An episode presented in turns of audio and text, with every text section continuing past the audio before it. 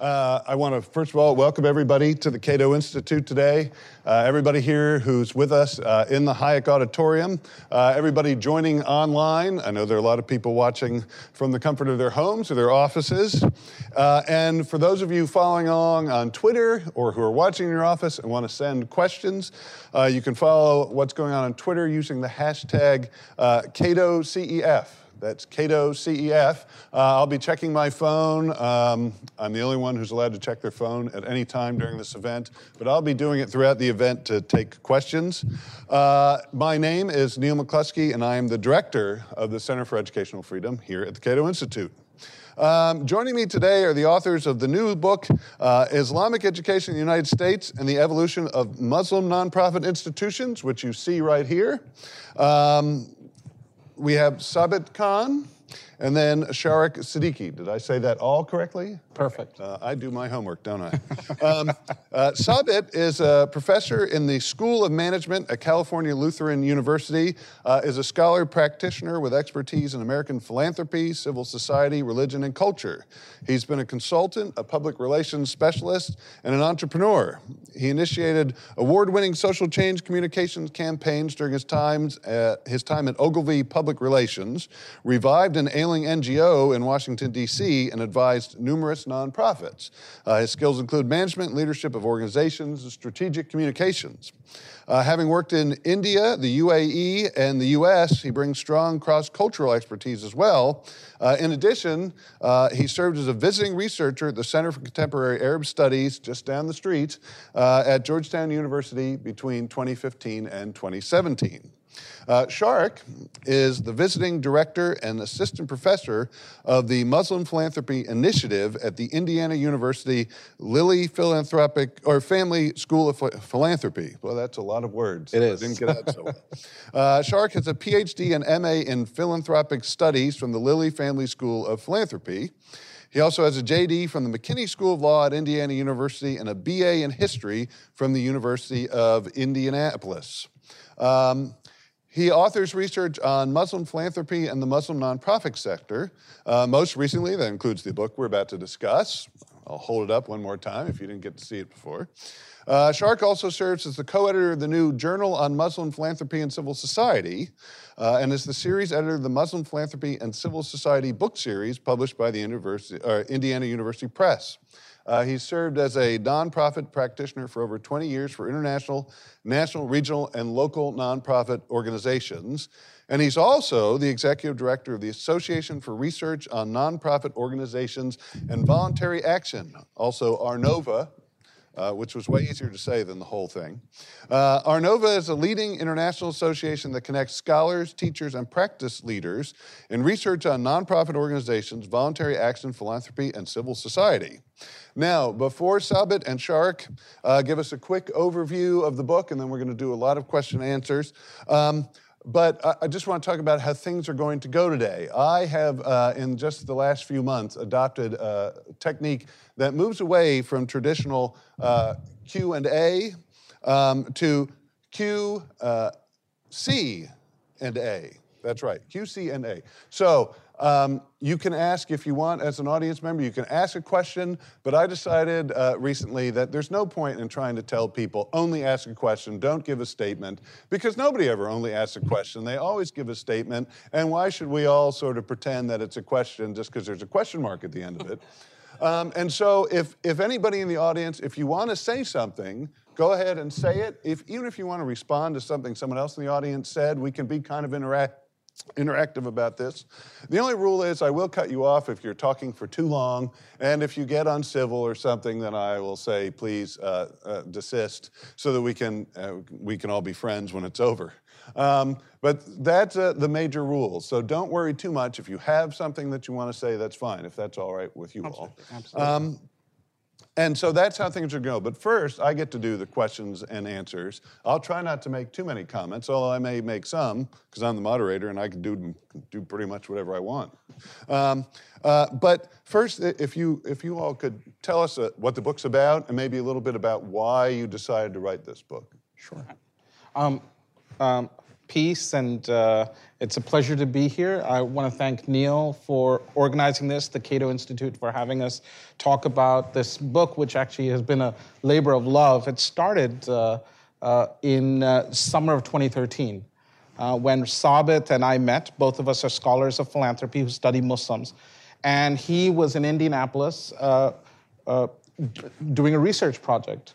And I live in Indianapolis, and someone said we should connect. And we were surprised that two people, probably the only two people that study Muslim nonprofits at that time, uh, were there and so on. And so we started having a conversation about what a research agenda should look like. And it's during that conversation we thought about, we were also concerned about this rhetoric re- regarding Islamic schools what they were, broader network, connecting them to madrasas, and a lot of misunderstanding, uh, probably in, mostly in the press, but also in policy circles. Uh, about Islamic schools, and we thought let's put together a session. So we put a panel session at the at Arnova, and one of the privileges of being an executive director of Arnova is that generally your panel sessions get accepted, and they did, and a few people actually even attend, and so they did. And as a result of that conversation, the encouragement was that this should be a book. So we embarked on a survey, um, and we initially said we'll start with two questions. And, and as you, if you read the book, you'll see it's broader than that. But we thought, so what was the impact or effect of 9 11 on Islamic schools in the United States, especially post uh, the 2002 raids on Islamic charities? And then the second question we asked was does the kind of crisis, if there was an imp- impact, positive, negative, does a different kind of a crisis have a difference? And so we looked at the Great Recession. And ultimately, uh, to those two questions, we found that the great 9/11 or the impact of 9/11 energized the Muslim community. They were under attack, under scrutiny, and this happens across all faith communities and uh, group ethnic groups ac- through history uh, within U.S. Uh, that we've studied. That shows that you get energized and you create more civic. Uh, there's more civic engagement, philanthropy, and so on, and that happens with the Muslim community. But then came the second question about the crisis. And what we found is that American Muslims or Islamic schools are no different than any other private schools or any other nonprofits, where the impact was negative, but not as bad as you can imagine and as you remember, not as bad as we thought. Uh, but then Islamic schools started looking at, and there's this theory, and I won't go into it, called new institutional theory, where you start looking at other nonprofits like yourselves and once you do that, you start embracing policies and procedures that other institutions like Catholic schools and others are working on. And there was greater engagement in public policy as a result of that. Uh, it's an exciting project. It's, you know, it's, uh, it, it, was exciting to get to the point where it's been published, and we really appreciate uh, Cato sort of being the first institution to sort of uh, start this conversation. Yeah, thank you, Shariq. And thanks, Neil, for hosting us again. Uh, I just want to add to what Shariq said uh, and be a little specific in terms of the methodology we used and a few other nuances that came out during our research.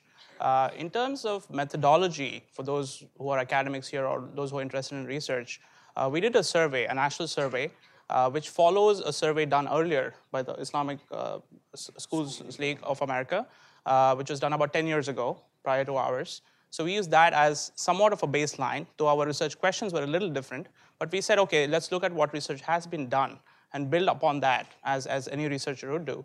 And uh, so that was a starting point. And one of the biggest uh, glitches we found was there is no organized database of Islamic schools. I mean, there isn't one. We, we had to create one from pretty much what existed. And uh, for anyone who's familiar with this space, knows that a lot of schools close, they open.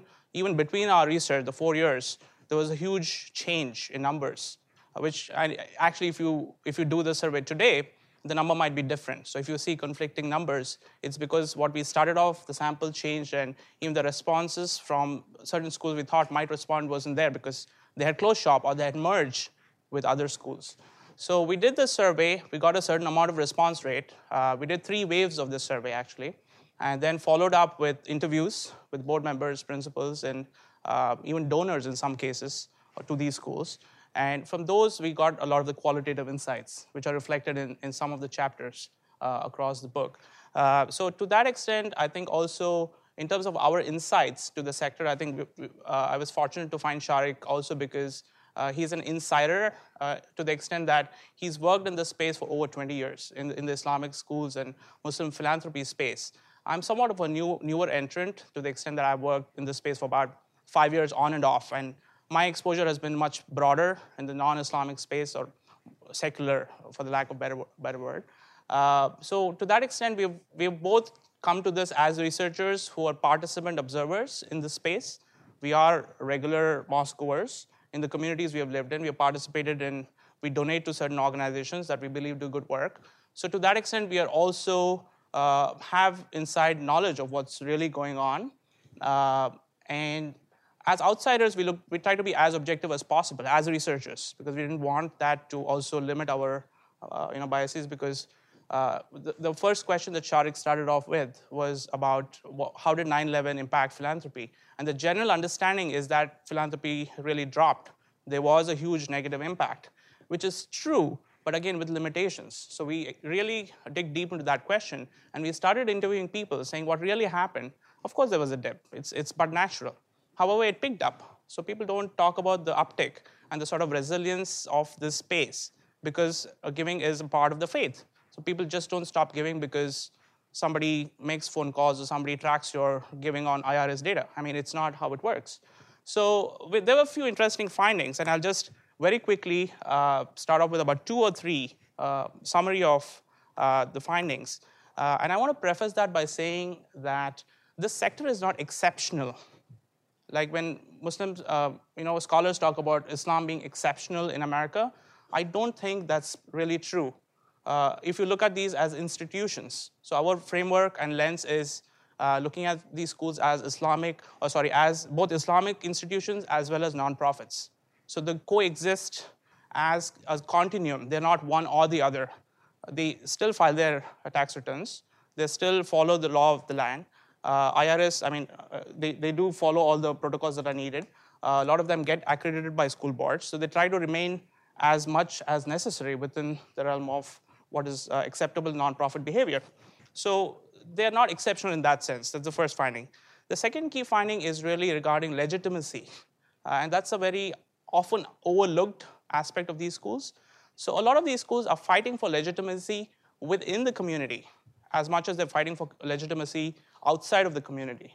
Uh, what I mean by that is uh, that these schools uh, often face resistance from within the community. Even some Muslims don't want these schools to exist in their, say, the, the county for whatever reasons, right? And uh, related to that is the idea of an Islamic identity, which is our third important finding. And actually, we had we had a quick joke uh, just before we came here, saying, "Who is what is really an Islamic school, right? Does calling yourself an Islamic school make you an Islamic school, or operating as an Islamic school and calling yourself some academy of math and science. Does that make you Islamic? So that's a question we sort of dealt with. And uh, to be honest, it's a very, uh, it's an unsettled question to the extent as, I mean, if you look at it from a theoretical perspective, uh, what really makes you Islamic? And who defines that is something we have also dealt with uh, quite, uh, quite in depth in this book. Uh, and lastly, since we are at Cato and since we are in the realm of school choice and vouchers and whatnot, uh, we also found that during the interviews in particular, uh, that while there is uh, some schools are adopting uh, vouchers and school choice uh, programs, a lot of them also are ambivalent. A lot of them are sitting on the fence. Uh, and it's not for the reasons that we assume it is. It's probably because a lot of them just don't want to deal with the paperwork.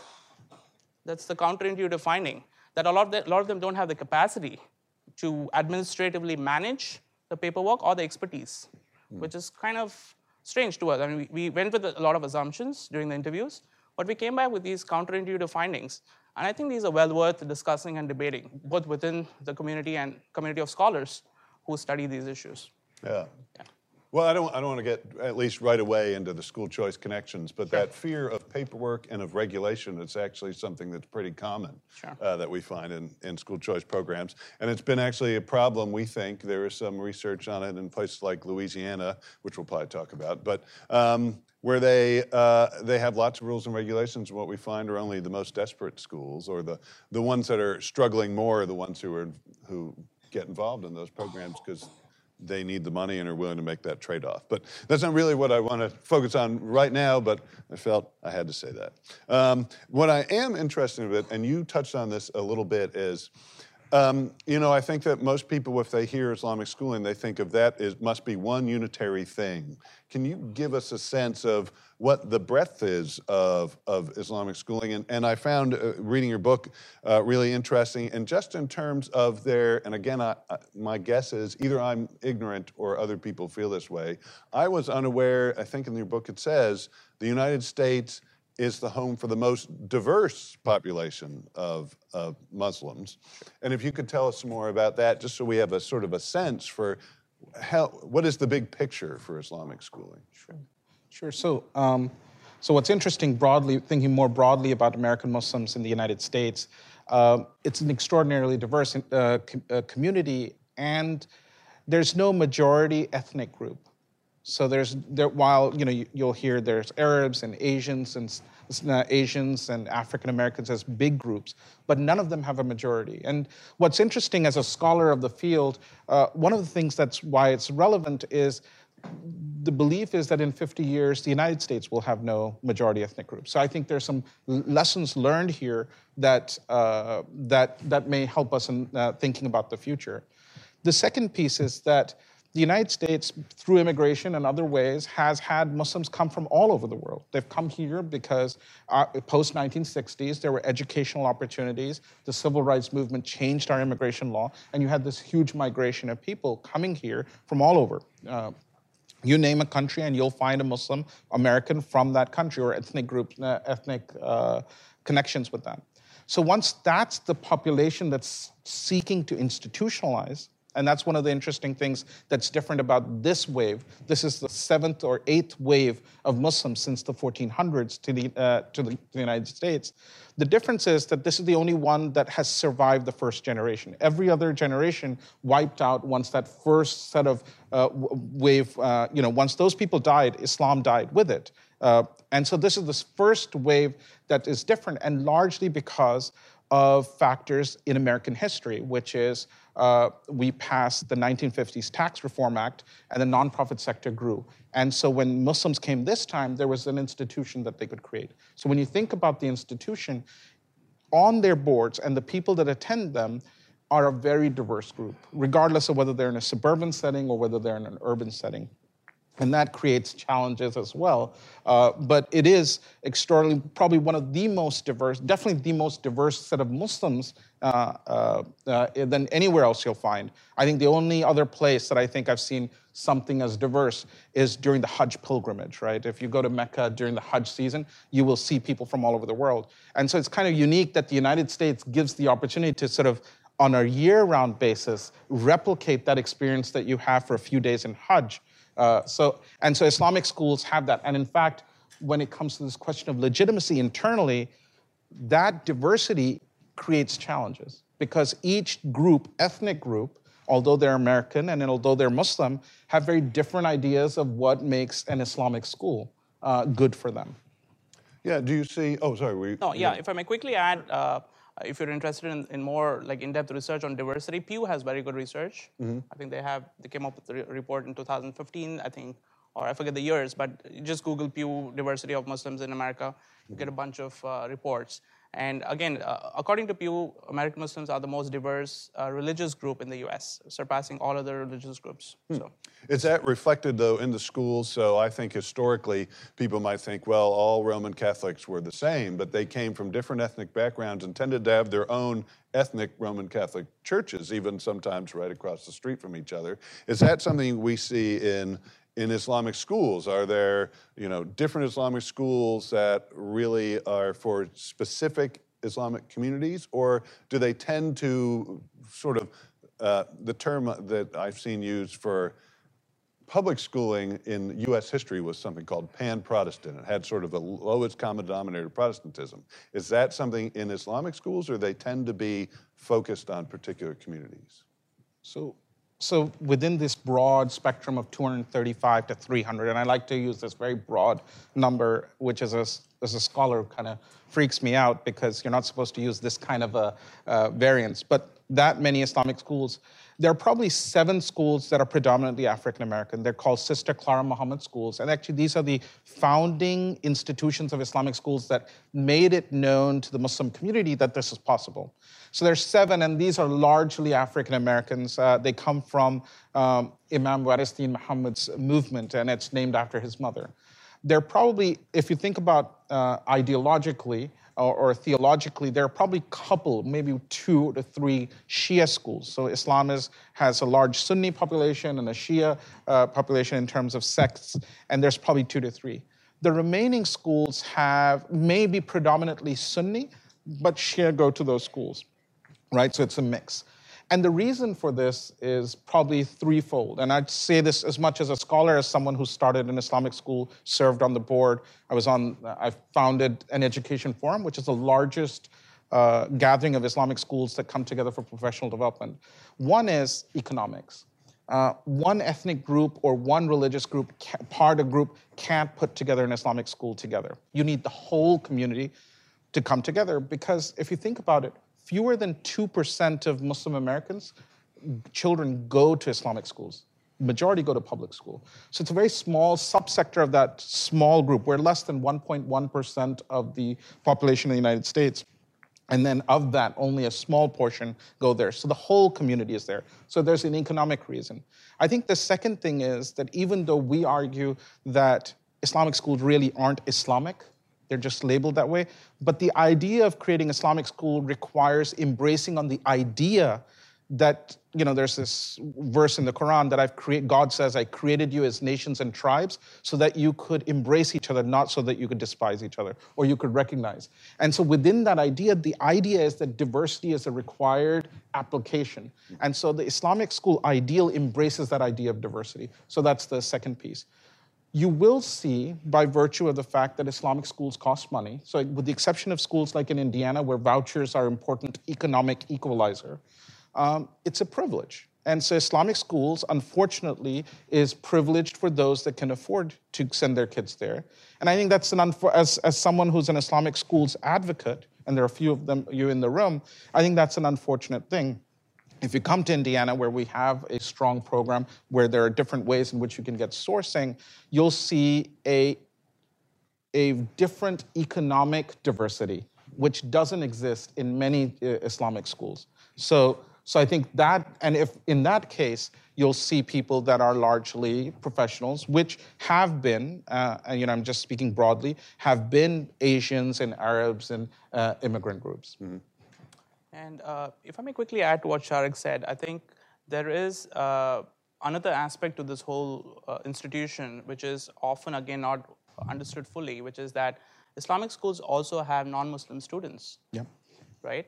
So they also employ non Muslims as teachers and even in some administrative positions. So there is also that. Uh, I think the biggest factor for a school to exist, be founded, and thrive is uh, the starting point would be the community initiative, obviously.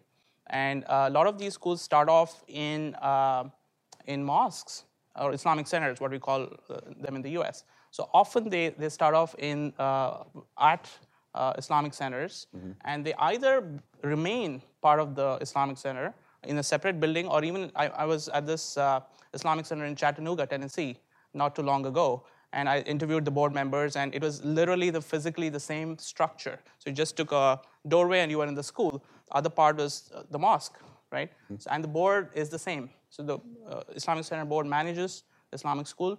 In some cases, that leads to friction or tension, obviously, because of the kind of uh, curriculum that they want to teach or the amount of uh, control they want to have over the finances. So normal logistical nonprofit challenges which exist in any nonprofit. Uh, whereas in other institutions, there's a very clear demarcation, even physically, they're separate, and uh, even the boards are very, very different. Even the, their way of raising funds is very different. Mm-hmm. Uh, whereas with uh, an Islamic center, you can ask just as in a Catholic church, you go with uh, you know asking for money after the service. Whereas with with the school, you can't really do that, right? So there is. we also notice this tension that sometimes the Islamic center has more money, the school doesn't have as much money. So they're like, okay, we were part of you, but we're not really a part of you. Mm. We want your money, but we don't want your control. So those are interesting dynamics. Again, we can we can talk about. but it is diverse. It is, uh, in some cases, as Shariq said, mostly uh, fairly diverse uh, you know, spectrum. But in some cases, of course, uh, it is started by one ethnic group, mm-hmm. probably you know, because of various reasons, because they don't have the kind of education they want. Mm-hmm. So I think it really varies across, depending on where you are in the country. Mm-hmm.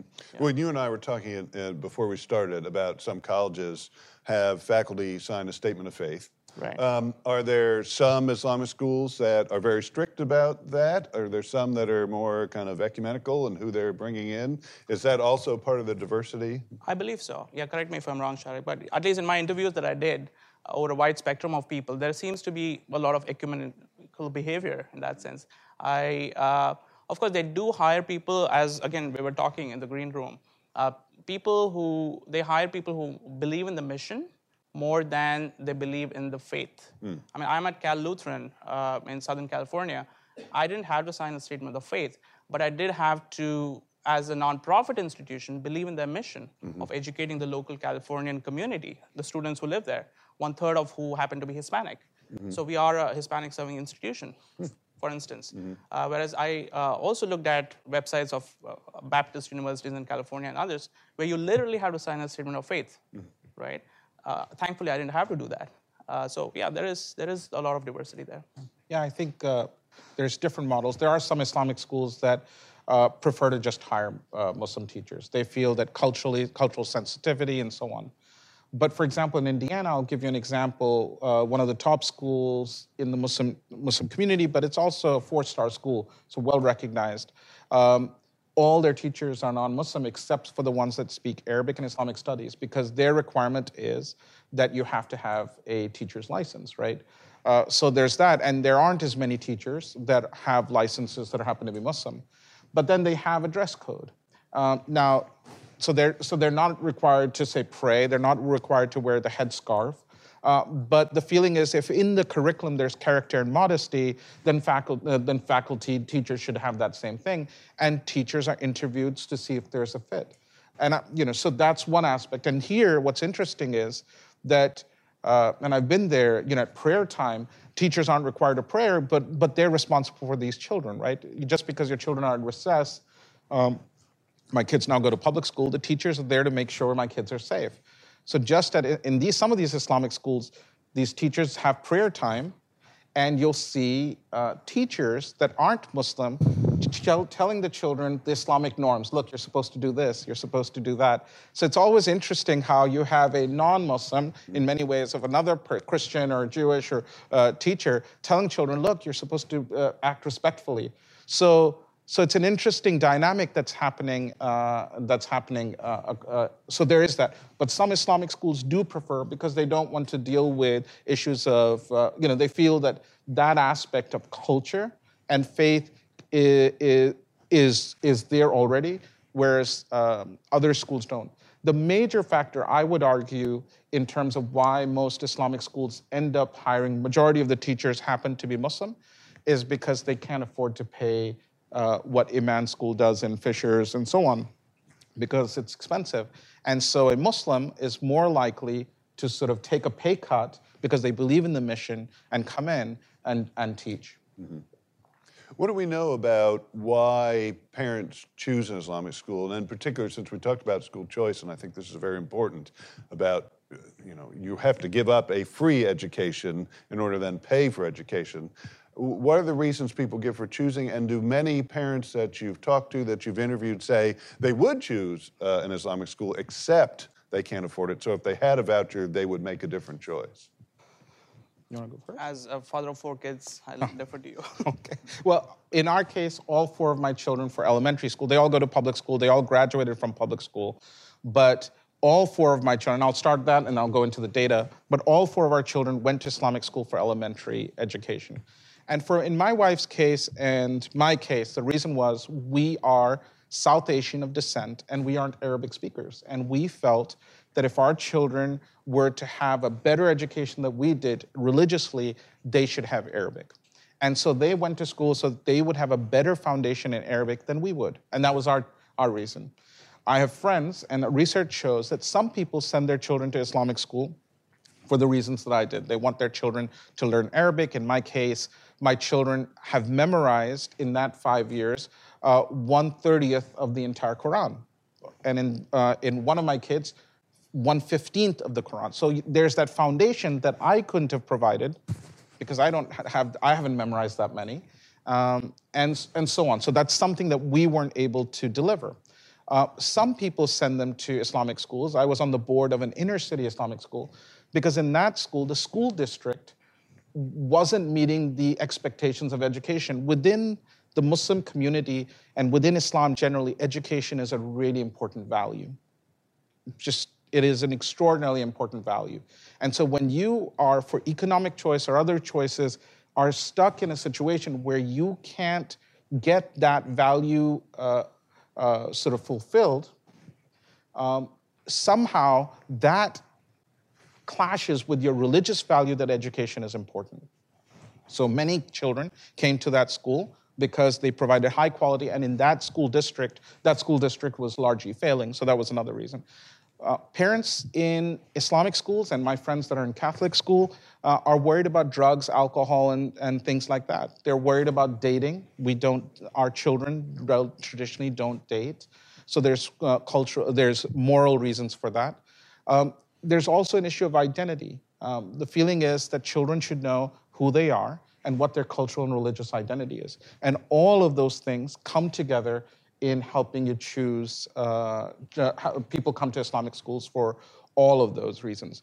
But what's interesting is that one of the, the biggest argument that people make about Islamic school is that parents in Islamic schools are trying to isolate their children what's interesting, and we have uh, the you know the head of the Council of Islamic Schools of North America, and she she could tell you the same thing.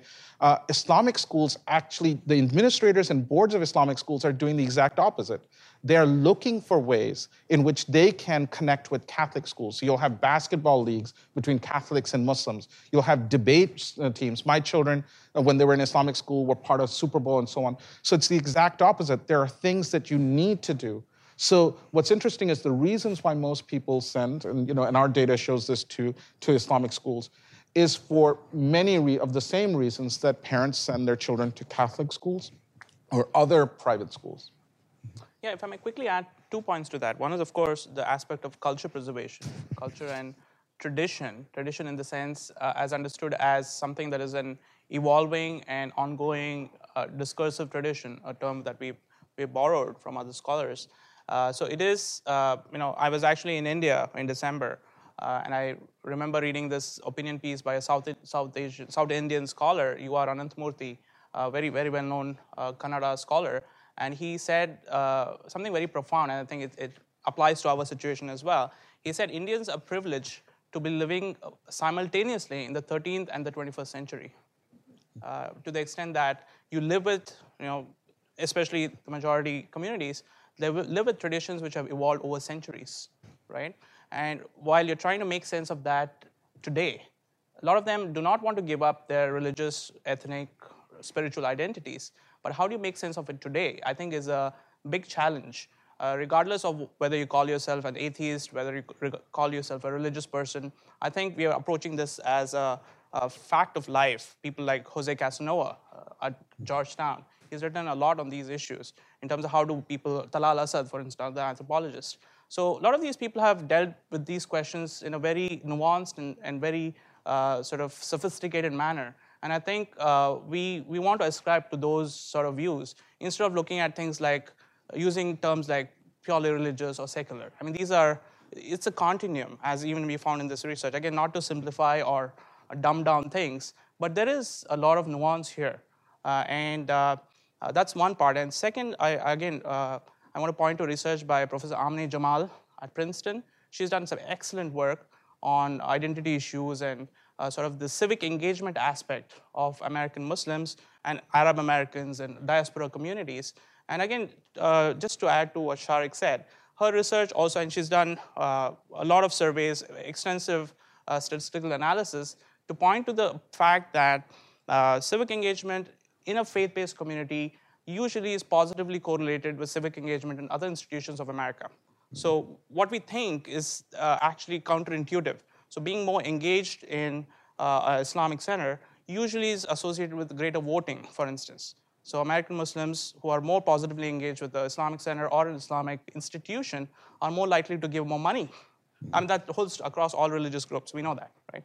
Robert Wuthnow and others have already shown that. And we would argue that it also holds true among uh, American Muslims. So there is enough research and there's enough uh, data out there in addition to our uh, experiences. So uh, as I pointed out earlier, uh, so we are relying on both. Mm-hmm. there is hard evidence, the evidence that we have gathered, in addition to what we have seen over the years as uh, both participant observers, as uh, scholars. Mm-hmm. And these are some things that I think stand out for us. Yeah, well, and there's a lot of research. Uh, Patrick Wolf at the University right. of Arkansas has, has shown that private schools actually do a better job, even when you control for lots of factors of the students, of teaching those sort of civic values and behaviors that public schools are thought to be necessary to do because they say if we don't do it, kids won't learn about a bicameral legislature or to vote or to volunteer in their communities. And actually, it turns out that, that private schools and private religious schools do a better job of that. That said, I suspect that there is still a pretty broad uh, feeling if you ask the average American you stopped on on the street, you say, well, what school likely teaches American values, whatever those are, better? And they'd probably choose, I'd say, a public school versus a private school. And then I think Islamic schools, I would guess, have a bigger problem than a lot of non-Islamic private schools. Though certainly they they also run into this. How do Islamic schools deal with fears that they're producing extremists. You know, I'll put that in quotes. But that is that's often what we hear, you know, when I talk about school choice and that we want to um, include in that all sorts of schools, all sorts of private schools, schools that can be very clear about their religion because we're in a pluralist society. We need to allow people to find the schools that comport with their values, that allow communities to continue to exist, to perpetuate themselves. And always, or often, the response is, yeah, but you can't let people choose things that are extremists, that are dangerous. How do Islamic schools deal with the, the fear that they may be inculcating some sort of extremism? Yeah, I think that's, uh, to quickly answer that, I'd say it's the same uh, strategies or techniques that Islamic standards are adopting, I would say, because these are similar institutions. And I think, as Shariq pointed out earlier, uh, they are building a lot of interfaith coalitions. I mean, it's a well known fact for people who work in this space. They are being more transparent uh, to the extent that they are uh, you know, filing their 990s and trying to comply by you know, each and every uh, law that is out there. So, in terms of compliance, as a nonprofit institution, they're trying to be transparent. In terms of the public relations efforts, I think they're trying to be more uh, inclusive because in many cases they don't have a choice. I think if you look at it even pragmatically, they need to engage with local community, as we said earlier, because that helps them bring legitimacy as an institution. Because as we all know, any startup, I mean, if you look, look at these as startups in the first two to five years, they face the same challenges as any startup, right? So there are those, uh, and without buy-in from the community primarily and outside donors or people who pay fees, uh, you're not going to survive. It's, it's as simple as that. And to add it to that, the third layer of complexity is the whole Islamophobia of anything Islamic is deemed suspicious. So I think that's uh, sort of a no-brainer to the extent that it will come your way, and people are again dealing. Each community is sort of figuring out their own strategy. Some, uh, if I may quickly add, uh, are also moving away from this whole Islamic branding to the extent that they're calling themselves neutral names uh, and I did interview about two or three principals from these institutions. And they said uh, things like, we don't want to be known as an Islamic institution. We want to be known as a school that provides quality education to everybody around us, including non Muslim students. But we happen to be following Islamic ethics. So that's, that's something we found. Mm-hmm. Sure. I think the other thing that we, uh, we push for, uh, the idea is the idea of external legitimacy, right? We're using this in that frame. And Islamic schools, schools, by and large, are using accountability. There's this whole field of research on legitimacy and accountability. And accountability basically says they look at ways in which they can be accountable through different ways 990 filing, tax filing, and so on. Looking for accreditation. If you're an accredited Islamic school, it makes you, uh, you, you know, you're broadly, you can say, look, if I'm so bad, why did the Department of Education accredit me? You can say that externally and you can say that internally. Um, applying for accreditation beyond, you know, with these regional uh, organizations, and that's another piece. Um, applying for government funding. One of the interesting things in 2000, when we started the Islamic Education Forum, which was a professional development opportunity to have uh, Islamic schools there, you know, one of the concerns I had was I didn't know how many people would show up. You know, I'm thinking, you know, I was thinking 100 uh, Islamic school teachers because I assumed they didn't have money. But we had 400 people show up. And so then later on, as I talked to them, I said, How did you get that money? They said, When we found out that this was happening, then we started looking at where we could get money because we didn't have that. And we found out there were title funding. And so they started engaging with the local public school system, which, at least in Indiana, but other states, local uh, Indiana's uh, uh, the public school superintendent is required at the county level to also uh, look at and assist other schools that are in their school system. So, so there's those relationships that build in. So there's those external relationships that you build through interfaith coalitions. But in order to have accountability internally, you, that external accountability helps in both ways. And for people that are coming into your school, you can say we're accredited to parents. You can say we have voucher money if you're having funding shortage, or we have these other things. We take part in these professional developments. We work with the local school system. In fact, many Islamic schools adopt the same textbooks that the school in that same location, the public school, does, with the exception of the Islamic uh, studies piece. So those are all ways in which they internally, so they're actually building performance accountability that helps that narrative both externally and internally. Now, I know you looked at the U.S. Let me just ask. I don't know whether you've looked outside, but um, there's a, a, graduate student actually at University of Arkansas works with Patrick Wolf, who I mentioned, Denise Shakil, and he recently um, looked at a, summary of policies of Islamic schooling in the cultural West.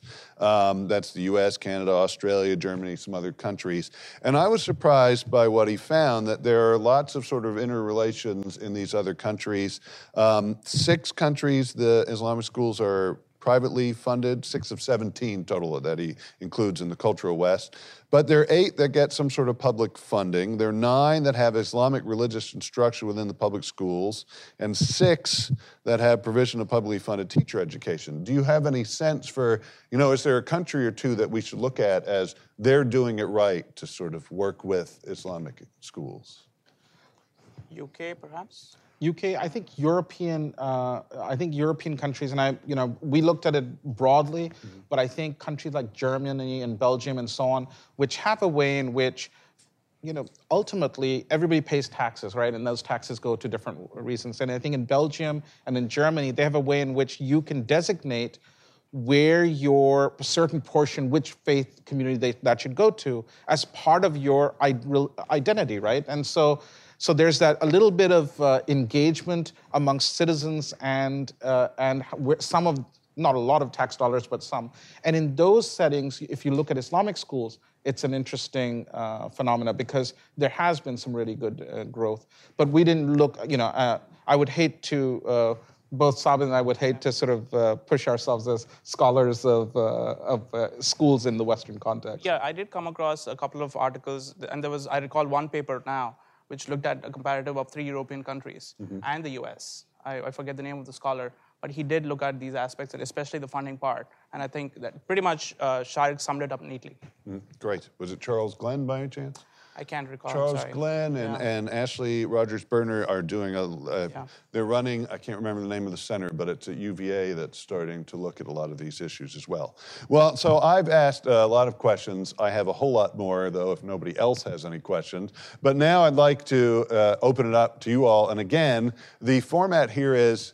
Um, it can be a question, and we like questions. But if you have a comment you'd like to make, that's great. Uh, you all can respond first to it, and then if somebody makes a comment and you uh, in the audience and you think, well, I should respond to that, that's fine. Just remember, try and keep it brief. And if it's going too long, then I will cut you off. So, are there any people with questions? And also, what I try and do is bounce back and forth, side to side, back and forth, just to keep things exciting. So, we'll start right here in the middle, though. This lady right here, second row in. If you could raise your hand, ma'am. And please do write for the microphone because it's all being recorded, and we want the people watching online to hear everything. My name is Sufia Azmat. I'm the executive director for the Council of Islamic Schools in North America. And I have a lot of comments, but I'll hold myself to just uh, what you just mentioned just now. Dr. Charles Glenn, he actually, uh, the book is just coming out now, and he did a study of Islamic high schools and their role in character formation and civic engagement. And uh, the results are impressive, but the book is was um, it's coming out the Advanced Center for Cultural for Advanced Studies in Culture at University of Virginia, and they did a study of ten different educational sectors Jewish schools, Lutheran schools, public schools, and so forth. But Islamic schools is one of them. So there is a um, lot of good information there. Well, good to know. Tracking the book, I didn't know it was ready to come out, but and I also can never remember a name that long for center. So I'm glad that you know it. Okay, we'll go over here right in the front. Good afternoon. My name is Todd Wiggins. I have a question about the potential for students who study here uh, in Islamic envi- environments to develop um, cultural related businesses here. So maybe factories or production facilities. Would there be an advantage for those students working together culturally to be more productive, and how could that help the overall economy of the U.S. here? So, um, so I think in our study we didn't see that what we have seen in specific areas, for example, Chicago is one example, is the high, if you look at the leadership in Chicago of many Islamic organizations or civic organizations, many of them have come from Islamic schools. So I think, and uh, we, we haven't done research on this, but anecdotally you'll see kids coming out of Islamic school being part of the Muslim Student Association just because that's a level of engagement, getting opportunities to be very engaged, and then graduating into leadership roles. Now, that isn't to say that kids coming out of public school aren't seeing that, but that's because it's a small community, we're seeing that. Uh, I didn't, honestly, I haven't thought about the business side. I think the only uh, thought that comes, and, and, and I think thinking about the Islamic business community, um, you have just as many businesses, if not many, that have come from proportionally, I think, that come from kids that have grown out of public schools than Islamic schools. I'm, we haven't looked at that data. Um, you know, in, I don't know. Yeah, if I may quickly plug in for a friend of mine, uh, she couldn't be here, but she works at the State Department and has is part of this organization that provides uh, what they call, if I, I hope I'm not misquoting them, but a halal uh, stay, as in like a non-alcoholic, non-whatever, you know, like air, similar to Airbnb. I think they call it something. Yeah, thank you very much. So that's one example. I think, uh, yeah, in the realm of entrepreneurship, uh, again, Ogilvy, a company that I follow uh, quite uh, closely for the campaigns, has had this interesting uh, study on the halal market globally. And it's, it's a massive market. I mean, even if you look at it purely from uh, a commercial perspective, and I think people who are sensitive to these issues and who want to cater to that market, even from a purely market perspective, are getting into that space. Though, again, um, my, our research on that aspect is very limited. I'm, I'm quoting purely anecdotally. So take everything we say with a grain of salt. One additional point that I just want to quickly make is I think, just thinking about our research now and just framing that question, I think, I think it is less likely. I'm just giving you this not because I have data for this, and so I'm just telling you this as a nonprofit scholar who happened to co-author this book, right? Is from that perspective, we didn't think about this. I think the reason is that Islamic schools are under-resourced. And I know, you know, we have the executive director of the Center for Muslim Philanthropy here, and their work is around how can we build, upgrade the capacity of Muslim nonprofits, including Islamic schools. Islamic schools, we have seen, are really doing well on academics, right? We can see that Islamic schools largely depend on tuitions, and tuition is lower than any most other religious or private schools. So they're under-resourced. We also know, just broadly in terms of incubations when it comes to entrepreneurship, whether it's on social side, uh, nonprofits, or in the, on the business side, that it has to be intentional programming that produces that. So my kids that are in high school and public school have programs like that because they have the resources, those schools do, to produce those programs. I think Islamic schools haven't arrived there. There may be one or two out of the broadly, but that's where they need to, they, they need those kind of programmings, but that hasn't been a major priority. Um, what's been a priority is uh, cultural preservation, academic excellence, and leadership development. But I think that as Islamic schools become more professional, raise more money, become effective nonprofit organizations, you know, deal with the legitimacy and accountability issues that we're talking about uh, in a better way, we may see that. But right now, I think Islamic schools, in my view, both in terms of as an advocate as, and as a scholar in nonprofits, I would argue that it's less likely, um, in my view. Okay, now we'll go over to this side because I don't think I'm going to decide. That man right there up front. Thank you. I'm Ahmed Ahmed with the Minaret of Freedom Institute. You commented on how the economic factors uh, encourage diversity in the Islamic schools. I was wondering if something that I've observed uh, anecdotally is supported by your systematic study that as a school gets larger and larger, uh, it uh, the, it will sometimes split off into two more homogeneous schools, but that then as they get larger and larger, they become more diverse again. I mean, first of all, it's an honor to meet you, Dr. Ahmed, uh, know you by reputation. Um, uh, but I think you're right. I think the challenge is so if you think about the uh, school's dynamics, right? Elementary schools, I'll tell you this as a board member, uh, elementary schools are cheap. You need one school teacher for middle schools are a little more expensive and high schools are very expensive. So what's happening is on the elementary school and middle school, and this is no different. Think about your school district you're in in my school district, we have four elementary schools, one middle school and one high school, right? So Islamic schools do have some of those things where in some cases, especially the big metropolitan areas, they have split about around less, um, it's less homo- homogeneity based on ethnicity, but more on ideas, right? It's a group of people that can't. you know, there's these conflicts, they come in and create two but what we're seeing is when, it, when those kids go to middle school and high school, because of the economies of scale and, uh, and the financial factors, that's where the mergers are happening. So I think in Islamic schools across the elementary school, you will see a lot of this kind of, largely not because of, uh, uh, you know, I, am also an arbitrator for nonprofits within the Muslim community. So, uh, so not be- very busy person. I am I'm a busy. starting to gather. I try to be, but not effective at any of the things I do. But I do a lot of things. But uh, as an arbiter, one of the things you see is this dispute, and dispute may seem or may be put in ethnic terms, but by and large, what you'll see is that it's on personality or uh, uh, or ideological things. So we're seeing that as well. But uh, uh, thank you. Okay, now I should go to the back because I haven't been to the back yet. Uh, we'll go to this lady here with the scarf. That that's you. You just turned around. Yeah. I wish uh, we need um, name tags that are like giant posters for me to be able to call on anybody. So. Oh no, sorry, it was the lady behind you. But I, if we have time, I'll get back to you. See, that's why we need giant name tags. Two quick questions. First is whether there are any Muslim based, um, faith based accrediting agencies, as there are, for example, for so called Christian schools. And um, secondly, can you give us any um, figures on the percentage of graduates of um, Islamic schools who go on to college and the percentage that then graduate? My guess is substantial. So, um, what I'll say is, and I'll defer if you don't mind one of the accrediting agencies is here, the Council of Islamic Schools of North America, and they are an accrediting agency, uh, and it's uh, and so so they're here and they are.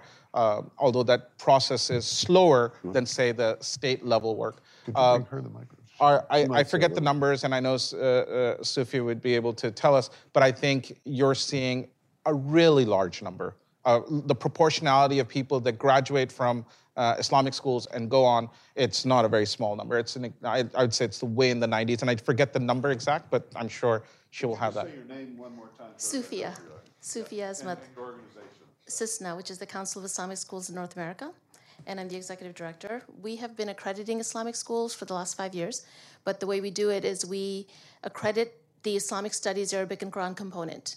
So a school will go through accreditation with the regional accrediting agency and add on the CISNA accreditation. So, for, so from the last, from the five years when we started, 2012 was the first school, we now have 30 schools that have the dual accreditation. The Islamic schools, they basically, it's kind of understood that you're going to go on to college, a four-year college. So almost all of them will talk about their 100% graduation rate and the fact that um, almost all of their students go on to four-year colleges. And if I could just say, we have currently yes, between 250 to 300 schools, full time Islamic schools. Of those, about 85 are members of CISNA, and about 30 of them are accredited with CISNA. And one of the things um, you asked was Are Islamic schools teaching extremism? And I would say, not only based on Dr. Glenn's um, research that he did, but from what I've seen, I've gone to maybe I would say about 30 schools all over the country. One of the things they want for their students, for the parents want for their children, is to be part of the society. They live here. They are not interested in extremism. They want the Islamic heritage, but they want to be, they want to excel at academics and they want to do well in the society. So you know they're and so they're involved in things. They're involved in civic engagement. Many schools participate in Model UN, Model Congress, mock trial. Get to know you know what how the society works, and yes, they most of them follow the state um, Common Core standards. One thing, if, if I may just sure. add on to here. So one, and this is just a joke, so please quote me and Twitter me uh, appropriately. But I remember one Islamic school teacher telling me as when there's a press report, Islamic schools teach extremists. And one principal, you know, almost jokingly, but in frustration, said, we don't have time. You know, if you think about it, you have seven periods. You have to add prayer, which isn't, you have to have recess and lunch. You have to keep, because the economy says you don't want to make it inconvenient or else people won't come. So you have to keep, give them the same amount of time. You start it when public school starts, you end at public school time. If you talk about a 40, 45 minute period, and then you have to add two subjects that are not taught in public school Arabic and Islamic studies and Quranic studies, so three, right? So when you have all that, and you're, you have to make sure your kids are part of testing, so they take in Indiana the I-STEP and so on. So, you know, so he said, who has time to go beyond and teach, you know, these other things? You know, if we can get what we have to do, uh, that's enough. So, I mean, it's a joke, but I mean. Um, well, there, there was a, I, when I asked about this. I actually haven't heard about it in a long time, and I think from the research I've seen, I'm not worried about extremism. I didn't want to give that impression. But that is a fear people have. And there was actually a story you may remember. Uh, it was making news in the DC area three or four years ago about um, I have it written here. What the Islamic Saudi Academy in, in Fairfax, which, as I understand it, is owned by the Saudi government, but they were using textbooks that upset a lot of people. They said that they had um, extremist content in them. Uh, and then I saw in 2015 that was in the news again. And do, do stories like that, is there some sense that they uh, permeate how non Muslims look at Islamic schools here, or do they just fall on deaf ears and people don't make that association? So, you know, and I'll say this as an attorney, but think about. Um, think about uh, when the the national scandal on, say, United Way, right, and uh, uh, their CEO was uh, when the salaries came up, right? Or think about different nonprofits broadly, not just Muslim broadly. What happens within the nonprofit sector broadly when there's a scandal, right? It doesn't just impact that charity, it impacts the sector broadly. But by and large, what we know of the 1.4 million nonprofits, these are the outliers, right?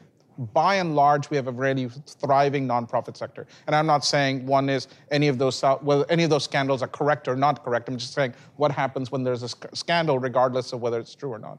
Similarly, not just when it comes to Islamic school, specific as this was, but anytime something happens related to Muslims or Islam, or you know, it may not be in this country, Islamic schools and Muslim nonprofits are broadly affected, and by and large, externally affected in a negative way. Um, and I think that's that is a challenge that you think that you're making gains, and uh, Islamic school uh, teachers, will, professor, uh, board members will say we're making gains, and something happens, and you're you're you know you're you sometimes feel that uh, you're starting a new. The good thing is that luckily um, in the United States, we have probably more people that understand the importance of diversity and engagement and so on. So the number of allies have grown over time. And that's been really helpful in those periods of time. And if I may quickly plug in uh, two resources to look at this issue a little more carefully, uh, beyond the realm of schools, I'm again looking at nonprofit institutions more generally. One is uh, a report by ACLU that came out in 2011. Uh, if I remember the title correctly, it was called uh, freezing faith, no, chilling faith, freezing charity. It was on the impact of some of the raids and closure of nonprofits post 9 11. And uh, one of the striking things, it's fairly long, about 45, 50 page, fairly well researched report. And one of the key findings that stood out for me personally was uh, that even the foundations that were shut down or the charities that were shut down were not shut down for terrorism related charges. They were shut down for other reasons because the government could not find enough proof to actually indict the people on these grounds. So that's number one. Number two, uh, as Shariq rightly pointed out, I think if there's one outlier, again, I don't think we are defending or apologizing for any bad behavior. If a nonprofit misbehaves, doesn't file its 990s, does things which it's not supposed to do, well, it deserves to be shut down, whether it's Muslim or Christian or whatever, right? I think uh, that's the lens we are bringing to the to the argument. That again, we are not being uh, defenders of any institutions, if that makes sense. However, I think uh, there is this negative stigma that comes because of one or two outliers uh, that come to the table and, and spoil the whole thing. And uh, a quick anecdote again about I lived in Syracuse, upstate New York. I went to Syracuse University between 2010 and 12. And I recall uh, one of the board members of the mosque saying how post 9 11, particularly, uh, there was this huge stir up in terms of targeting that specific Islamic center. Uh, and there was a very unfortunate case of a doctor who was uh, oncologist, actually, who was one of the few oncologists in upstate New York, served a couple of counties around.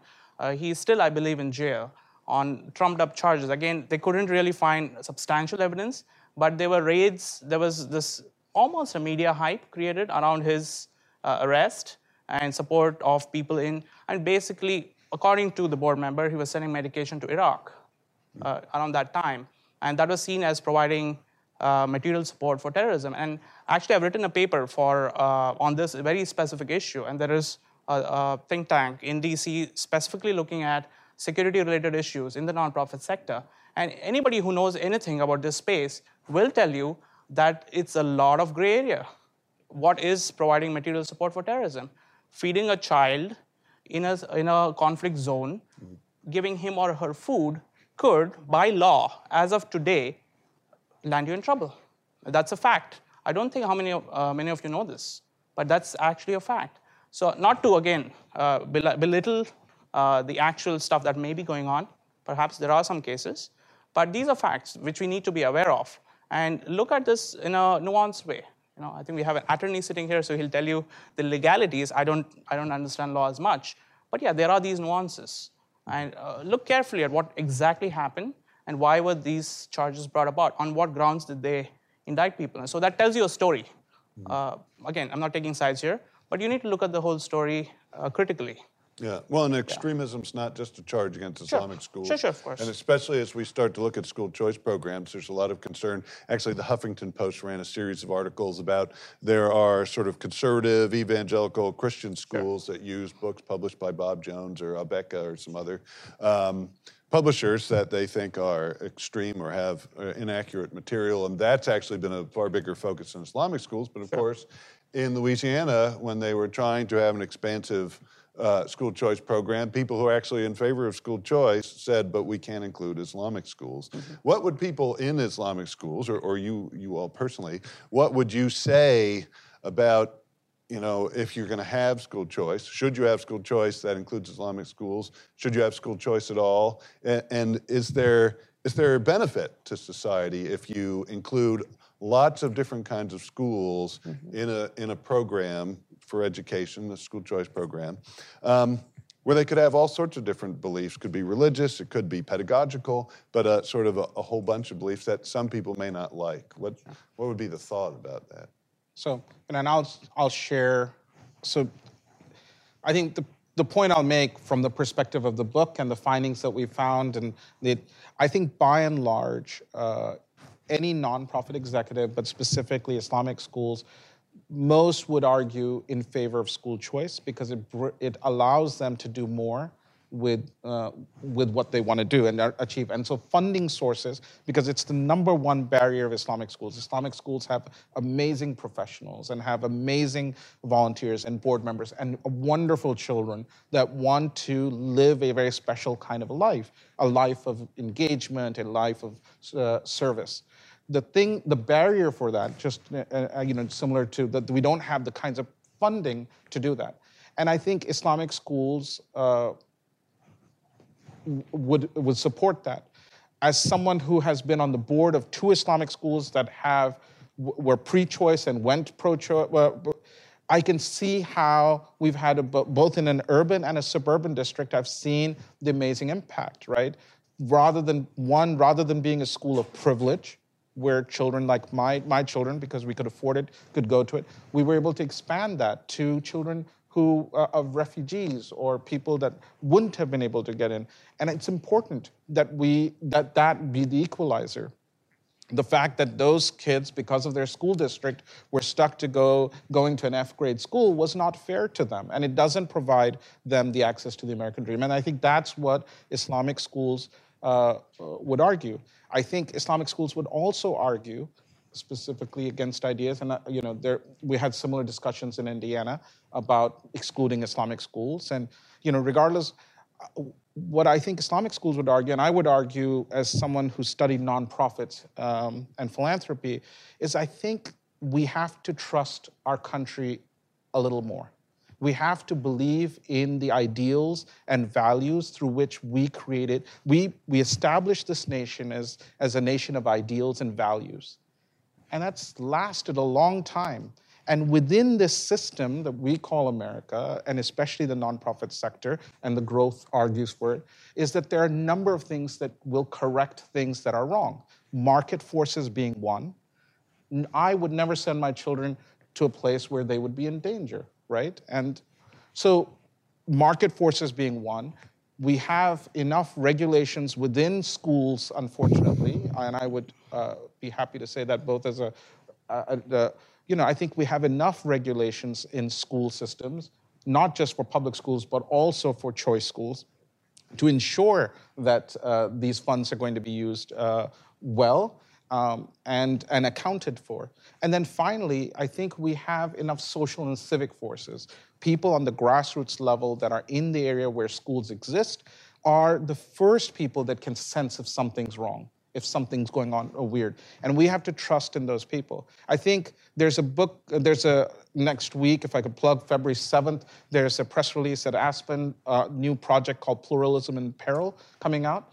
And I think that's lost. We have less trust in ourselves as a people and so on. So I, you know, I don't mean to go on a soapbox, but I think it's the to answer these questions about policy based on exclusion, uh, especially public policy that excludes based on exclusion. I think there's, as a lawyer, constitutional issues that these people would have to deal with. But I don't think beyond that, they don't follow within the ideals and values of our nation.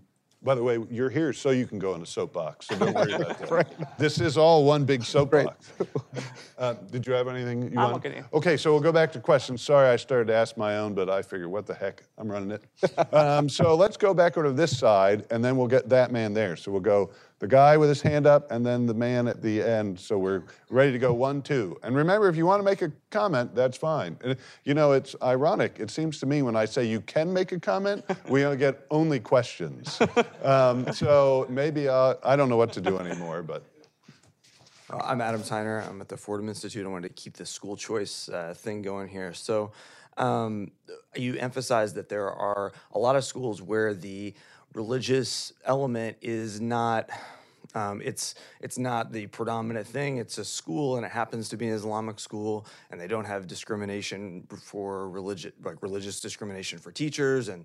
Muslims go there, and non-Muslims go there. I'm curious if schools where that element is more of a cultural part of it, if those if those are pursuing strategy of chartering, where they could uh, develop charter, they could expand and do charter schools. They would um, be able to retain a lot of what they do, but maybe you know maybe have to dial down some of the religion. Some I know that uh, the Fethullah Gulen has a bunch of schools uh, around the country that are part of charter uh, charter networks, and I was just curious if that's something you study in your book and if that's a big thing.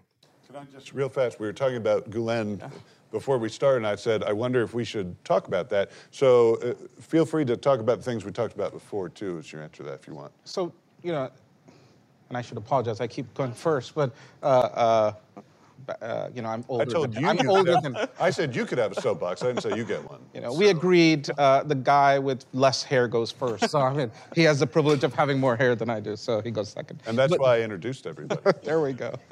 But um, this charter strategy, uh, you know, now the former head, or maybe the current head, but one of the chairs of the Council of Islamic Schools of North America and I were talking. This is a uh, decade ago when charter school movement was going up, and there was this big push within Islamic schools that you know we should push, and all these people were passing uh, around this data. And my advice and his advice, and incidentally, we're both lawyers we said we're, we recommended that Islamic school advocates not go for that unless they truly want to do be a charter school. So don't create a charter school just because it's a funding mechanism. It'll make life easier if you want to have an Islamic school that teaches Arabic, Islamic studies, and Quran, right? Because what we found uh, that schools, Islamic schools and non-Islamic schools, but Islamic schools that have done that have faced lawsuits. So there's this concept in Islam, and I think if we use the theological concept, what you know, the advantage of talking to religious educators is you can talk about religion. And so one of the things that we argue is that there's a fundamental concept in Islam, which is what is the intention, right? And if your intention is to create an Islamic school or a school that preserves Arabic, Islamic, and Quranic studies as a requirement, then don't go to charter school. You're not only violating law, you're violating God's law, right? But if you're doing and, and, and if you're, but if you want to have, as the Gulen movement is focused on, their vision is not about Arabic, Islamic studies, and, and Quran. Their vision, and again, we don't study the Gulen movement. We purposefully excluded them because they don't fit within the definition of Islamic school, which is Arabic, Islamic studies, and Quran, and having that identity. Their vision is that their religious responsibility is to elevate the societies that they live within. And that means education being the core value is a way to do this. I'm not a Gulen stu- I'm not a member of the Gulen movement, but that's what I've been told by people that run Gulen schools. And in their cases, it's appropriate to do a charter school because it's a different purpose, right? It matches the purpose of the law. So I, I don't know if that uh, answers. Sums that. it up nicely. Yeah. All right, so I said that man's next, and then we'll go to that man after after him. So, And this lady here, she's had her hand, hand up for a while. and then we'll go to you for sure. Sorry, uh, I may be all knowing, but I'm not all seeing. Uh, Jihad Saleh Williams with Islamic Relief USA, uh, but my statements have nothing to do with my current life as a lobbyist here in DC. Um, more to my previous life that Sabith, you know, is familiar with when I was a teacher um, for several years in Los Angeles. First, straight out of school, teaching at it at a Muslim school, uh, City of Knowledge, uh, which has a distinction of in Los Angeles, which has many uh, Islamic schools, but being the first to be a first K through 12, the first one to achieve um, it's the Western States accreditations off the first time. I straight to I think the the longest term, the five year term. Um, and what's unique about it is it is a Shia majority school, but has Sunnis there. Um, in that time before I left and went taught in LA Unified as a special education teacher, then looking back on it, um, a lot of the things you spoke about is what people put the adults in the room are doing to put into the school to seek these accreditations to create services and the academics the legitimacy uh, ultimately still for the purpose of good education for their children.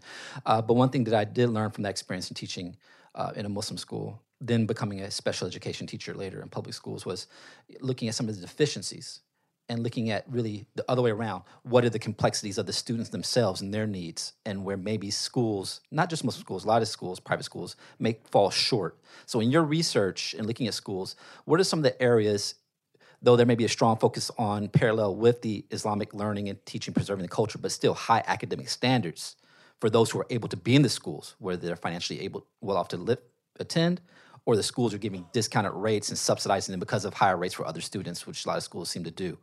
Um, so, like special education needs.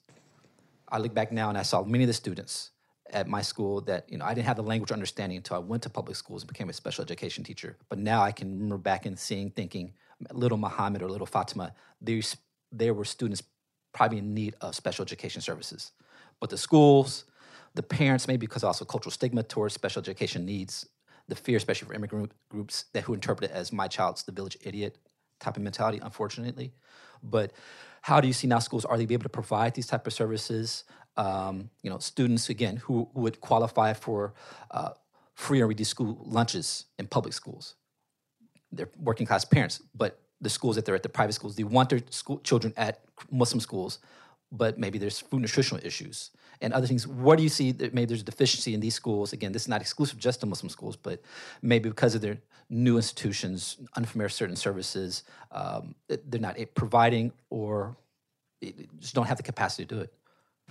Yeah, uh, if I may start off and Shariq can add to this. Uh, uh, you're right in pointing out those deficiencies, Jihad. I think uh, there is a definite lack of uh, special needs education for sure. I think that stood out in many of the interviews that I did, and also Shariq uh, can attest to that. there is also, in terms of granting, say, discounted fees and things like that, we found that some of the schools are doing a decent job. one interview I did with a parent actually uh, this happened quite by accident in Indianapolis. Uh, he was a taxi driver, uh, and he had three of his kids at Islamic schools, the local one of the Islamic schools. There are a couple of them in, in Indianapolis. And I asked him, how can you afford? Because I, I know these are, like, not everyone can afford to send, and he wasn't, uh, unless he was an exceptional taxi driver, he would make only so much money, right? Uh, so he said, yeah, all of them get about 80% written off. Like I just pay about 20% of the tuition. So we saw that also in a couple of other. I, taking that cue, I said, okay, this is a good insight. Let me let's delve into this a little bit. So though not part of the survey, in the interviews we did uh, look into those aspects. And uh, an important point which was brought up earlier, and I want to add to that is, as a school matures, this is an interesting finding again. So initially, uh, how a school starts is usually, as I said, at an Islamic center or independently. A couple of people come, put, put together some money, and they start a school. Uh, but over a period of time, say after the two year or five year mark, uh, philanthropy or charitable giving is a good impetus to start an Islamic school, but it does not sustain the school, right? As with a lot of other institutions. So market forces have to take over, fees has to start coming in, other grants and things have to start coming in. And also, I think related to that, once the school reaches a certain maturity, uh, I, I, believe uh, schools can also start giving those sorts of benefits to, to students. But that's a very interesting question, and I, I, we hope to address that in much more depth in terms of what percentage of students get uh, discounted fees or other benefits. But yeah, absolutely, they, they are not, as a general statement, from what we know, I don't think they match up to the resources that obviously public schools have, but it does depend on what community you're examining. Some uh, obviously do a better job than others. But I think by and large, you'll find that Islamic schools are less expensive and don't cover the cost of, uh, of educating the, the provided the services. And that's why philanthropy becomes important just to make help Islamic schools go uh, forward. I think the second thing is Islam, Islamic schools now have started to sort of provide those services, but on a larger portion, this is a challenge and rely on IEPs provided by uh, by the local county. So uh, you know, uh, kids that go to schools that that you know I, I served on the board of our children that had special needs, whether it was English as a second language or these others, they got those services from the public school, the IEP. But it's something that we have to work on. I think the other thing I'll just make, because I know there's this school choice piece and uh, to talk about it, and I'm not saying as an advocate and so on, just as an, um, I'm not saying that we should or shouldn't. I think school choice laws uh, are even complicated. So, for example, uh, there's a Catholic schools were actually sued, I think, uh, by I think in state of Indiana, because school you basically if you're an Islamic school teacher or a private school uh, uh, administrator, normally what you should do is you should say, okay, this is what it costs to operate, right? And then you can say, this is my capacity of students I have, 200 kids, and then for each child there should be a cost, so that the tuition that comes in is equivalent to the cost of educating. And we all know that that's not the case. Philanthropy sort of pays for some of it. So when school choice, one of the things it does is it allows to have that market-based calculation where let's say you can say it costs $10,000 to educate, educate a child. Now voucher programs, so you, you do that and you put the voucher programs will be capped at say $5,500. So now you have $4,500 left to go which some parents can pay because they were paying the $5,500 before the voucher program came in. So let's say you're a religion, like in this case, the Catholic school was questioned, but this was a question in Islamic schools as well. So, so ideal now the voucher school program, what it does is it allows you to increase your tuition by 10,000, Those people that were paying $5,500 before are still paying the amounts close to what they were paying before because they can afford to pay that, which is what you want to do in terms of public policy and in terms of private. But if but what about those people like the taxi driver that has three kids who can't pay $4500 per child which comes to what 13500 he may be making 20 a year so in some schools because of mission based started giving discounts or scholarships for those kids and some voucher programs say that you do by doing that you violate the law and they have to pay back vouchers and i think so even the problem with this, and there's there's a big debate on vouchers that should be had, but I think what we're not thinking about, even within the voucher voucher law, some of the things, you know, it's in like I say in Indiana, regardless of whether you like it or you don't, it's there. So let's, for if you want to vote, if you want to fight to repeal, you do that. But in the meantime, let's figure out if there is a public policy, how to make it better. And I think that debate is missing. And what I'm worried about is that this move towards voucher will suddenly make it, private schools more privileged uh, towards privileged children than what it's supposed to do because of those things. Hmm.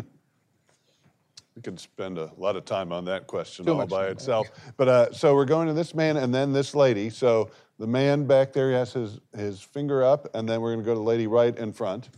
And then we should probably have a time for one or, well, we'll see. I can't promise anything more than that, uh, but I'm going to do my best. Can my question is that uh, amongst uh, school systems that you have, what would be the breakdown along ideological lines, maybe between Shia and Sunni, and within the Sunni, which of them are Salafis, and are there different accreditation boards for these ideological breakdowns?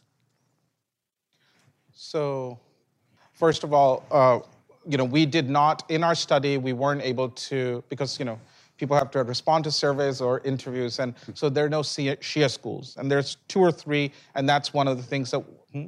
there's more. Oh, so, uh, so that's the other challenges. And so we didn't get the response rate. So one of the things that we show in our findings is that one, that's one of the shortcomings of our, uh, of our, uh, of our study.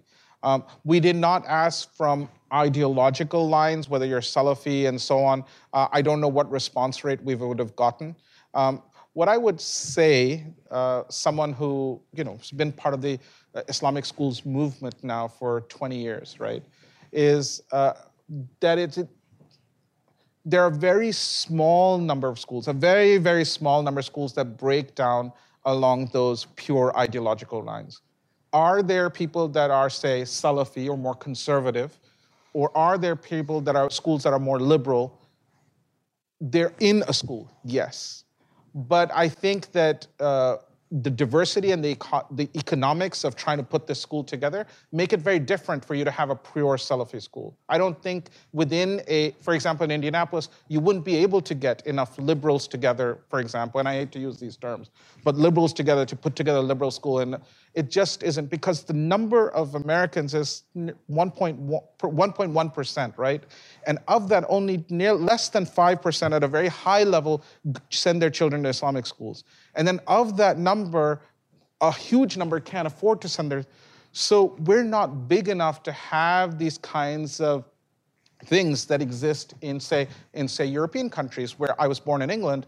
There you are able to have a Bengali uh, masjid and a Pakistani masjid and a, so, those. But in, in the United States, just because it's a huge country, we're very few people, and we're spread off along uh, you know, it's hard pressed to find another person in your community that sort of has has the same, you know, likes the level of sugar in your tea at the same level within the Muslim community. It's we're very diverse, and that's beautiful, uh, but from a nonprofit institutionalization level, very challenging. I think, again, Shariq sums it up very nicely. Okay, great. so now we're going to get to the lady right in front, and we should have time for one more question. I'm going to go to, I tell you what, I'll go to that man right there and then the lady in front, if we can do it. I can't make any promises. Uh, Sue Smock. First, I'd like to go back to something that you said earlier. There is now reliable data that indicate that the main reason, a main reason, that uh, philanthropies close or close in certain areas is because of money. the American banks won't give them money, and that's back to what you said earlier about government regulations. So that's just a point. My question is a very dull question. Would you define the schools you're talking about? For example, they are K through 12 locally accredited, and what else? definition. We went by those schools that thought of themselves as Islamic uh, to begin with, because I think that's the operating definition of even being a Muslim in the US, right? Do you consider yourself a Muslim? Because who defines you as a Muslim? That's something we uh, delve in depth in our book. Uh, because, uh, again, if you bring global discourses of Islam into the US, it's a, it's a complicated scene because some groups say, you're not a Muslim, you're not a Muslim. So we said, let's not get into that mess. We're not here to judge anybody or any group as Muslim, non Muslim. That's not our job as either scholars or even as individuals. You know, we, we stand uh, on, on the same plane. Uh, so we said, do you consider yourself a Muslim school? Or even individually, do you consider yourself a Muslim? If yes, you're in. If you don't consider yourself a Muslim uh, school, no. Uh, so I hope that clarifies. And just to give you, this is largely from a narrative perspective, right? Media shows that if you want to show a Muslim that's good, that you guys will be less afraid of, if you give him a glass of wine, which is not permitted, that, that makes it easier. But if you find someone uh, in media, in a movie, if you find a Muslim that happens to pray, people are more afraid of him. And that's the dichotomy, right? So when we were thinking about, we were saying, let's, let, since everybody's afraid of the Muslims that pray, let's focus on the schools that help show to children how to pray, right? Because that's the, that's the discourse that we wanted to sort of our answer. Interesting. Okay, so we're sort of into the speed round. So that man and then that lady, and I think we can get you both in. As long as you don't take advantage of my saying you could give a lot of comments. Thank you, sir. My name is Sami Kochak. I am Imam of Al Azhar Mosque or Azhar Mosque in Fairfax, Virginia.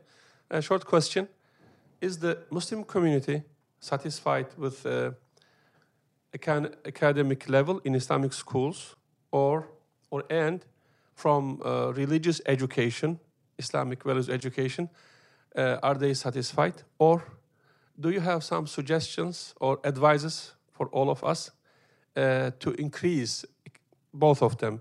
Islamic education methodologies maybe much better, or academic level to make it better. Yes, thank you. So I'll say, and we didn't deal with this in our research, but I can tell you that uh, by and large, people that send their children to Islamic school are based on our research, based on the academics, because they overperform in the districts that they're in. So if you send your child to a, in your school, research shows that more likely than not, your children academically in English, math, science, and all that to do better than say the public schools in Fairfax County and even the other private schools. So on that level, there's a satisfaction.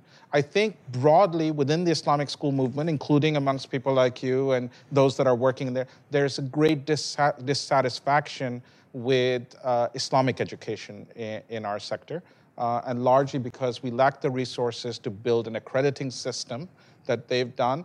But we don't, you know, you need curriculum, you need research, and so on, and we're lacking that. And so there are publishing houses that produce this stuff but many have been produced a long time ago, haven't been updated. So there is that uh, challenge. What we argue in our book and what we argue Muslim nonprofit organizations, and I would say all nonprofit organizations, have to be better nonprofit organizations. So if you choose to raise money professionally rather than, as someone recently said, and I won't, uh, the Muslims in the room will get it, rather than the beat down banquet, you're going to raise more money if you do a professional. So there are professional ways in which you run the nonprofits. And Muslim nonprofits have been focused on the art of educating children and are trying to be very good at that. I think they're less successful on being successful Muslim as successful nonprofit organizations. So I, I would argue that that's something that's needed. If I may quickly piggyback on that point, uh, interview stands out for me in my mind uh, with a board member of uh, Islamic Center and board member of the uh, school in Chattanooga, Tennessee. And uh, he was a very traditional, very religiously pious man. And he said something which contradicts what Shariq said. He's like, uh, why should I file my returns to, you know, uh, IRS? I'm answerable to God, not to human beings. So I think if that should change is our argument because of course your accountability your answerability to your higher power of course needs to be part of the equation but you need to show proof that you're actually spending the money properly, right? So I think greater professionalization across the board is something we feel uh, generally based on our reading of, of the schools and other institutions. More professionalization, more training, more professional development for teachers, for others, I think is, is always welcome. And I think that's something we feel schools should really focus on. Although the other thing I would argue is that he's probably the outlier. I think Islamic schools and our, re- our, our book suggests this that accountability uh, is the way for legitimacy. But he, there are people like that. But again, it's a very diverse community. Absolutely. Okay, last question. We've got time. That, Letty, right in front. Did you still have a question? Yes. Oh, okay, good. And this will be the last one we've got. Hello, my name is Sarah. Um, I went to uh, an Islamic uh, weekend school uh, about uh, when I was 14 years old. Uh, so I went there for most of my childhood, actually, up until 14, and then learning through other and the, others in the Muslim community. So I'm basically an Islamic uh, school dropout because um, of some things that I've seen in Islamic schools, and I've seen in the Muslim community people prefer to actually study the Quran in their homes um, than to study in these environments. Um, so, what I wanted to ask is Islam, as a religion that's innately gender segregated, um, what is being done for women's education? Because I remember at 14 years old being taught that if I don't have sex with my husband, I will be cursed by the angels until the morning. Um, and this is being taught by two 13 and 14 year old girls. Um, I believe that's wrong. So I was just wondering what your, what your thoughts are on that. Well, thanks for raising that question. Uh, and I think, uh, yeah, there are, of course, issues with regards to the kinds of interpretation of Islam that we are seeing in, in the US, the kinds of practices that might exist in uh, weekend schools or even K through 12 schools. And we did not study the weekend schools again. So we focused purely on K through 12. Um, so I think uh, there isn't, from what I know, I mean, I go to, a, again, let me lean back on my anecdote from Republic of California, which is uh, not necessarily a representation entirely of the country, but I go to a mosque in Altadena, uh, which has predominantly African Americans, uh, founded by African American Muslims. And I think at least in that community, I don't see that level of gender segregation, right? So again, uh, I don't want to overstate or overclaim anything, but I think there are uh, movements, there are individuals, groups within, at least I'm very familiar with in California, uh, probably DC as well. I lived in DC for about two years before I moved there, that are challenging these uh, norms, which are deeply, deeply ingrained. Like these are traditional, again, as we said, these are traditional norms which are being challenged at a small level, in some, some cases a, at a deeper level. And again, I think uh, these changes should happen within the community by women, women like yourself and others, and those who are part of the community. And I think the, the discussion, the debates, the fights should happen, I think, uh, because without that, uh, there is no point uh, pointing fingers or, you know, uh, if you want change, I think, as, as cliched as it sounds, it has to happen within, from within, and by people who are, uh, you know, who have conviction and who are like, okay, I don't believe in this. I will stand up for what I believe is right, provided, you know, uh, and use the resources within the tradition. I think there are enough resources in our reading of Islam to challenge these deeply held norms. You don't have to go outside of the tradition or even abandon it. You know, again, my mother, uh, who passed away three years ago, was a high school teacher. I'm a product of two high school teachers in India. Uh, they taught Urdu their entire lives. Uh, one of the few women in my mother, uh, mother's side of the family who worked, and she worked for about 45 years, dedicated high school teacher. And of course, she faced similar issues, right? India being much more conservative than, uh, than the US, of course. So, but I think she found her own ways uh, to deal with these issues and challenge norms. And in her own way, I think she was a quote unquote revolutionary, whatever you know that might imply. So I think uh, uh, it's I think much more complicated. And again, I'm, I do not want to speak for women. I don't. I, I empathize with your struggles and with your uh, you know challenges you faced. Uh, all I can say is more power to you. And uh, uh, I hope you know this this movement continues in terms of addressing the challenges that exist And but I think some questions that come out of the gender related. First of all, we didn't study uh, uh, weekend schools, which are really products of Islamic centers. They're programs of Islamic centers. Yeah. So they don't fall within our broader study. And you know, Islamic centers are not regulated, right? And so, so now I'll say something that you know, don't throw anything at me, but you know, regulations sometimes help. And in Islamic schools, they are regulated. And so if this kind of stuff is taught and you're reported to the local county and so on, you're accountable for that. And that's this performance accountability that we talk about in terms of legitimacy. So in Islamic schools. But um, the second point I'll make is that within Islamic schools, I think the gender movement has been much more stronger, uh, largely because if you look at predominantly Islamic schools, principals are women. If you look at the number of people that teach in Islamic schools, they're largely women. If you come to the Islam, Islamic ISNA Education Forum every year, Easter weekend in Chicago, I'd say 90%, if uh, you know, and it's something that high, are women, and men are small part. There, there, there are discriminatory gender-related issues why that is the case, which we can talk about. But there is, what I would say broadly, and I'd say this as someone who, as an attorney, have been a domestic violence attorney, I set up a, uh, a DV program in Indiana. As a Muslim leader, I've, I've set up a women's fund uh, and domestic violence. So this is an area that I've, as a practitioner, not as a scholar, have spent 20 years of my life within the Muslim community working on gender rights. And what I would say, and I can, uh, is that the challenge of gender within the Muslim community exists you know, between the segregation issues and so on. But the challenges with gender in this country still exist.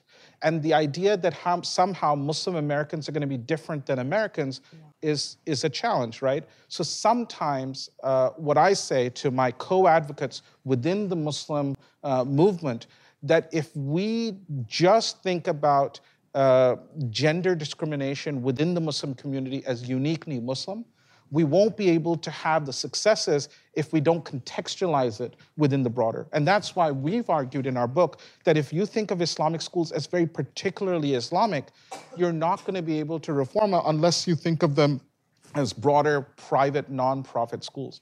So what I would argue, and I think you're right, I've seen and I've I have spent and I have spoken to the uh, to women uh, as as their attorney and fought for them, and I've heard the horrific stories in the Islamic centers in Imam.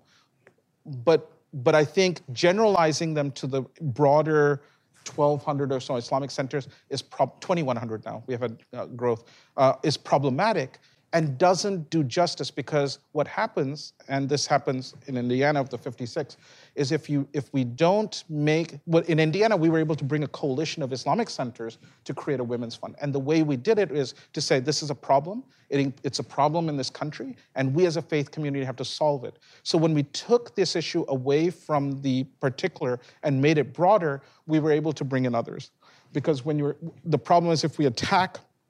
Um, everybody in the community, uh, in the Muslim community, we will we won't have the allies. But I think I would echo more power to you uh, for for the struggles that you've had. And you know, as a father of an amazing daughter and son and a brother, you know, this is an issue that Muslims and Americans have to solve. There's no way that we can progress as a country or as a people unless we deal with the issues uh, of gender discrimination and inequality.